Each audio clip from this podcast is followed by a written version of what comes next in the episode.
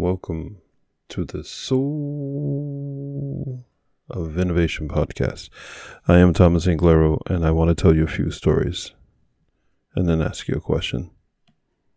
I was in the store yesterday, and in front of me was this beautiful woman, probably late 40s, early 50s, and her whole life she had been and had known she was beautiful. As I stood there on line, or as I approached the line, or the cash register, whatever, she glanced at me, smiled, turned her head sideways. She knew the game of how to act and behave and keep the attention and keep the radiance of beauty.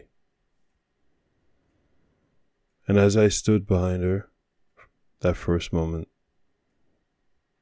behind me came another woman who bumped into me so that I would turn around and smile at her. And she wanted my attention. But she then looked at the other woman, and let's say the look wasn't so nice. And I wondered at that moment should I talk to them both? So I stood there letting the moment go, letting to see what happened. The woman in front continued to play the game of I know I am beautiful. I know I am radiant. Sort of the game. When you're so attractive, you want to keep everyone looking at you. The woman behind me played the game of making noises and doing whatever she can to attract attention to herself. What I kept on wondering was why aren't any of us, the three of us who are playing this trio game, not talking to one another? What are we thinking? Let me tell you another story. I did a presentation the other day. I started the presentation off by introducing myself, saying the things I have done in the past because I thought this would motivate the listeners that they would say, wow, this person is someone who's distinguished, has accomplished many things. And therefore, the people, the listeners would go, I really want to ask him questions. That was not the outcome. I did the similar presentation a couple of months ago where I didn't introduce myself. And I thought, and afterwards, no one asked any questions. So I thought, this time I would introduce myself and stimulate them. But again, no one talked. So let me ask you why are we not talking to one another? We're all on this planet living here at the same time. So why aren't we talking to one another? When I was on the line at the grocery store, I wanted to ask the woman in front of me two questions or one question, and that was You know you're beautiful. Do you exist there? Or do you know you're beautiful and you moved on? And they're playing the game of I am beautiful, I must pose my hair, pose my neck, tilt my head, wink, glance, all these things. At what age do you stop doing that? At what age do you just turn to someone and just talk? And spending all that time thinking about how beautiful you are and keeping that going. At what age do you begin to just talk to those people who you are trying to attack to and say hello? The woman behind me, at what age do you start just talking to me and saying hello? The people I've been presented to without an introduction of myself and with an introduction of myself. At what age do you start to talk to people and say hello? So let me ask you what age have you started to talk to people and say hello? Interesting question.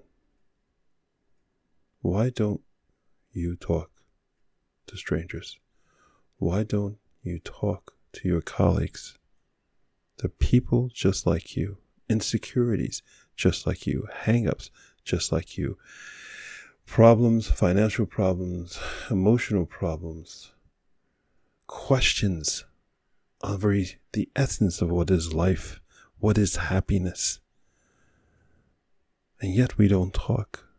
And yet, don't you we realize, don't you realize we're all the same? As I travel around the world in this life I've had,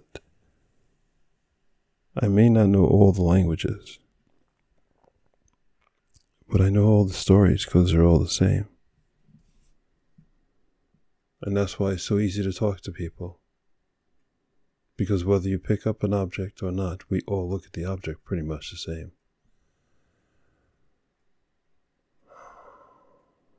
Why don't you talk to the person in front of you online?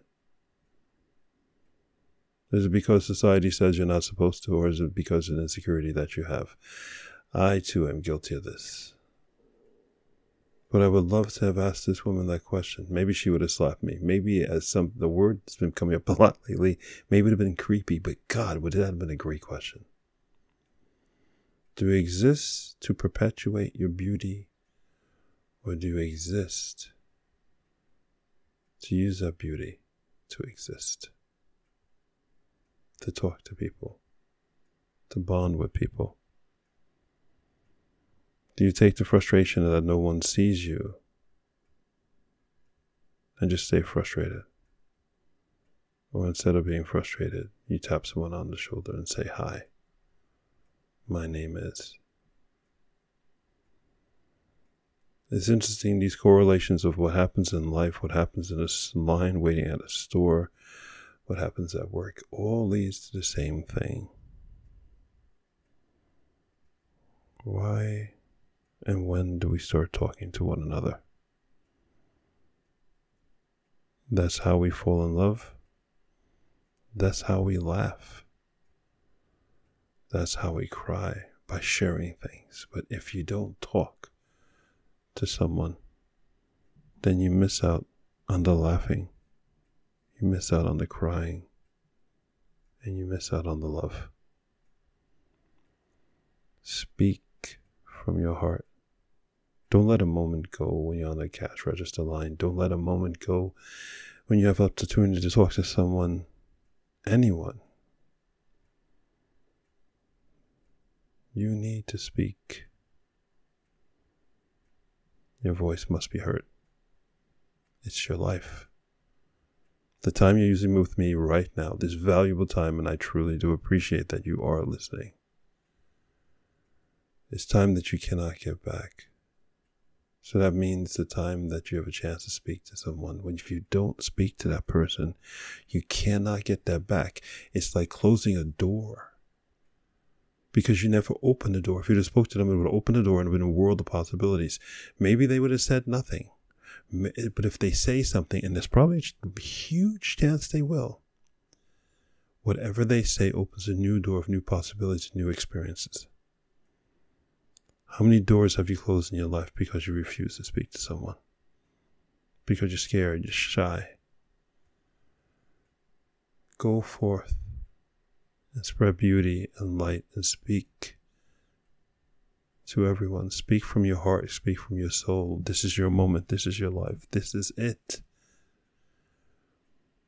There's no reason to be alone, no reason to be insecure. You won't come off as an idiot.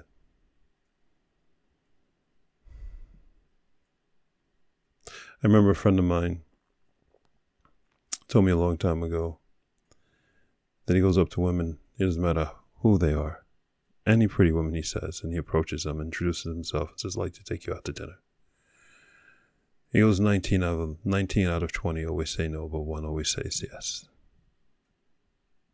At that moment, I thought he was crazy, but since then, I realized he's a genius. What he was telling me indirectly is, Thomas, speak because one person will open that door. And you'll share a life, a friendship, a life of happiness, a life of stories together. But if you don't speak, 20 out of 20 people will never touch your life and you'll never change. And all we have to do is move our lips to have the most beautiful, enriched, emotionally, spiritually gifted life we've ever dreamt of. That's all we have to do.